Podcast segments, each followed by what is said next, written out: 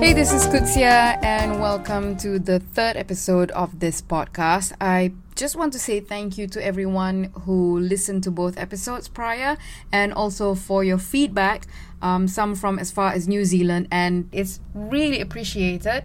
So, in today's episode, we are covering something that a lot of people have not been having a lot of, and it's a good night's sleep we all need good quality sleep, right? I mean, it's not just for the body to rest and recuperate, but also for us to be able to function at our level best. I've been reading, as I'm sure you have too, countless articles and thought pieces on how COVID 19 and situations of lockdowns, quarantine, and restricted movement are causing major sleep disruptions the world over. So, some people I know have been reporting or telling me that they've got either very vivid dreams several times a week or when they try to sleep, it's interrupted several times a night. So, going back to the vivid dreams part, mine, for example, from a few days ago, and believe me, I have vivid dreams about three, four times a week now. There I was on Lazada and I was shopping online, found something I liked, and put it in my cart. You will not believe it, but Within seconds of paying for this item in my cart, the item actually appeared in my hand like boom. And I remember having this thought uh oh, Amazon is screwed now.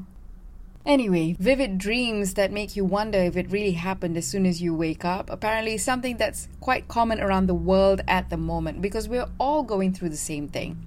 So, the thing is, a lot of us can get by with sometimes lacking sleep. What's the most that could happen? us getting a bit grumpy, irritable. For me, I know personally that when I don't get good sleep, when I have bad sleep, I become a monster driver on KL roads, and my friends can tell you this. On normal days, the most I would do is, ha, nak cepat ya? Ha? Nak cepat? Tak kerti pakai signal. Ah, okay, tak apalah jalan-jalan. Tak apa, tak apa. This is my good deed for the day, right? But on bad days, when I have terrible sleep, it's like, ha, apa hal lu? Lesen mana? Ha? Mana lesen tu? Beli eh? Beli online eh? a lot of us can get by with sometimes lacking sleep, but then the next opportunity to sleep well, you know, it fixes all of that. But this unprecedented global event, though, it's causing prolonged disruptions to sleep the world over. What does this mean for our body and state of mind in the long run, or even in the next few months? So, Arianna Huffington is a person that I've long admired, and she's the author of several great books. One of them is The Sleep Revolution. Now, according to that book, good sleep can help us process emotional stress. And whether we want to admit it or not, this new normal that we're going through is very stressful.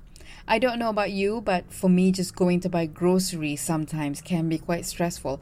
I have to wear clothes that I can spray antiseptic sprays on, have a clean mask and a pair of clean gloves in my handbag at all times. I have to, of course, take out my card from my wallet first so that I don't contaminate other cards in it. Probably go through one, sometimes two roadblocks find parking, queue up at the supermarket, make sure there's social distancing within the supermarket, spray bags of groceries with an antiseptic spray before I place them in the car, and then I drive home, perhaps go through another one or two roadblocks, take in the groceries into the house while making sure my mother is at least two meters away from me and the bags of groceries, and then take out each item, wipe them down with antiseptic, and wash every individual tomato or apple, any fresh produce really.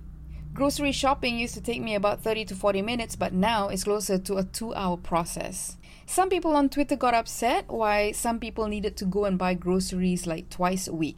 But you need to remember if you have a very small child or someone in the household who has an illness that makes them vulnerable to viruses, you can't just feed them things out of packets or tins. And you gotta remember, a lot of us are not blessed with so much space that we can have industrial sized refrigerators or freezers.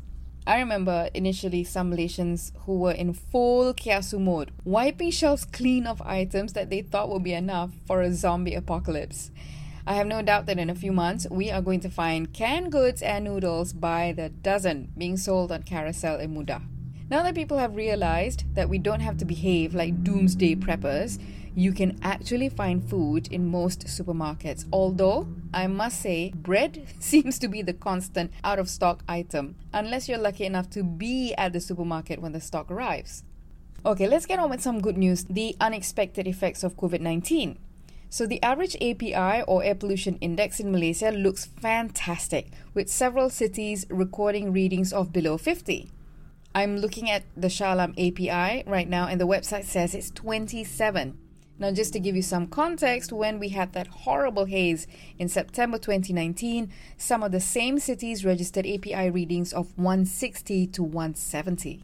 The rivers in Klang Valley seem to have been purified if you look at pictures from social media users.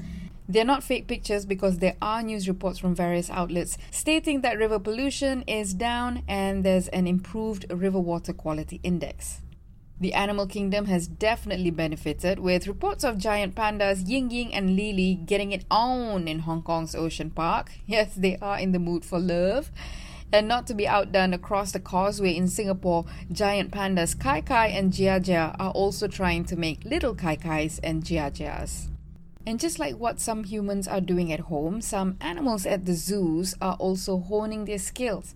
For example, Sydney zookeepers and trainers continue to schedule live shows for sea lions and birds of prey despite no audiences being there to applaud them. Which brings me to my next question Are animals in zoos missing people? Now, some zoos report that some animals in captivity are missing their regular keepers, but the more shy animals definitely do not miss large crowds. On Reddit, this topic of COVID 19 and zoo animals had massive amounts of votes, and one reply said, Our Arctic fox spends a lot more of his time basking in the sun instead of spending time in his back holding area trying to avoid screaming children. Oh, and I have to read you this Reddit reply. One of our emus loves everyone and makes friends with any new keepers who visit him, and so by extension loves having guests around. With the zoo being closed, he became quite morose for a few days, not acting anything like his usual happy self, because all the new friends he makes every day were gone. So his keepers began asking people from other departments to stop by, take pictures, point him out, basically act like he's the center of attention. And apparently, he has been loving it. So, my fellow Malaysians, it looks like we have to continue craving for our favorite nasi lemak bungkus till the 12th of May. And this Ramadan was a first for everyone worldwide. We started it within the confines of our homes not breaking fast with our family or extended family on the first day. And it's weird because we don't have access to the best food festival in the world, which is Bazaar Ramadan. I definitely miss my favorite putu piring. But you know what? At least this year, there won't be as much food wastage. In case you didn't know, Ramadan every year in Malaysia is also the worst month when it comes to food wastage in this country. So the fact that this year will not be as bad as previous years, I take comfort in that and I hope you do too.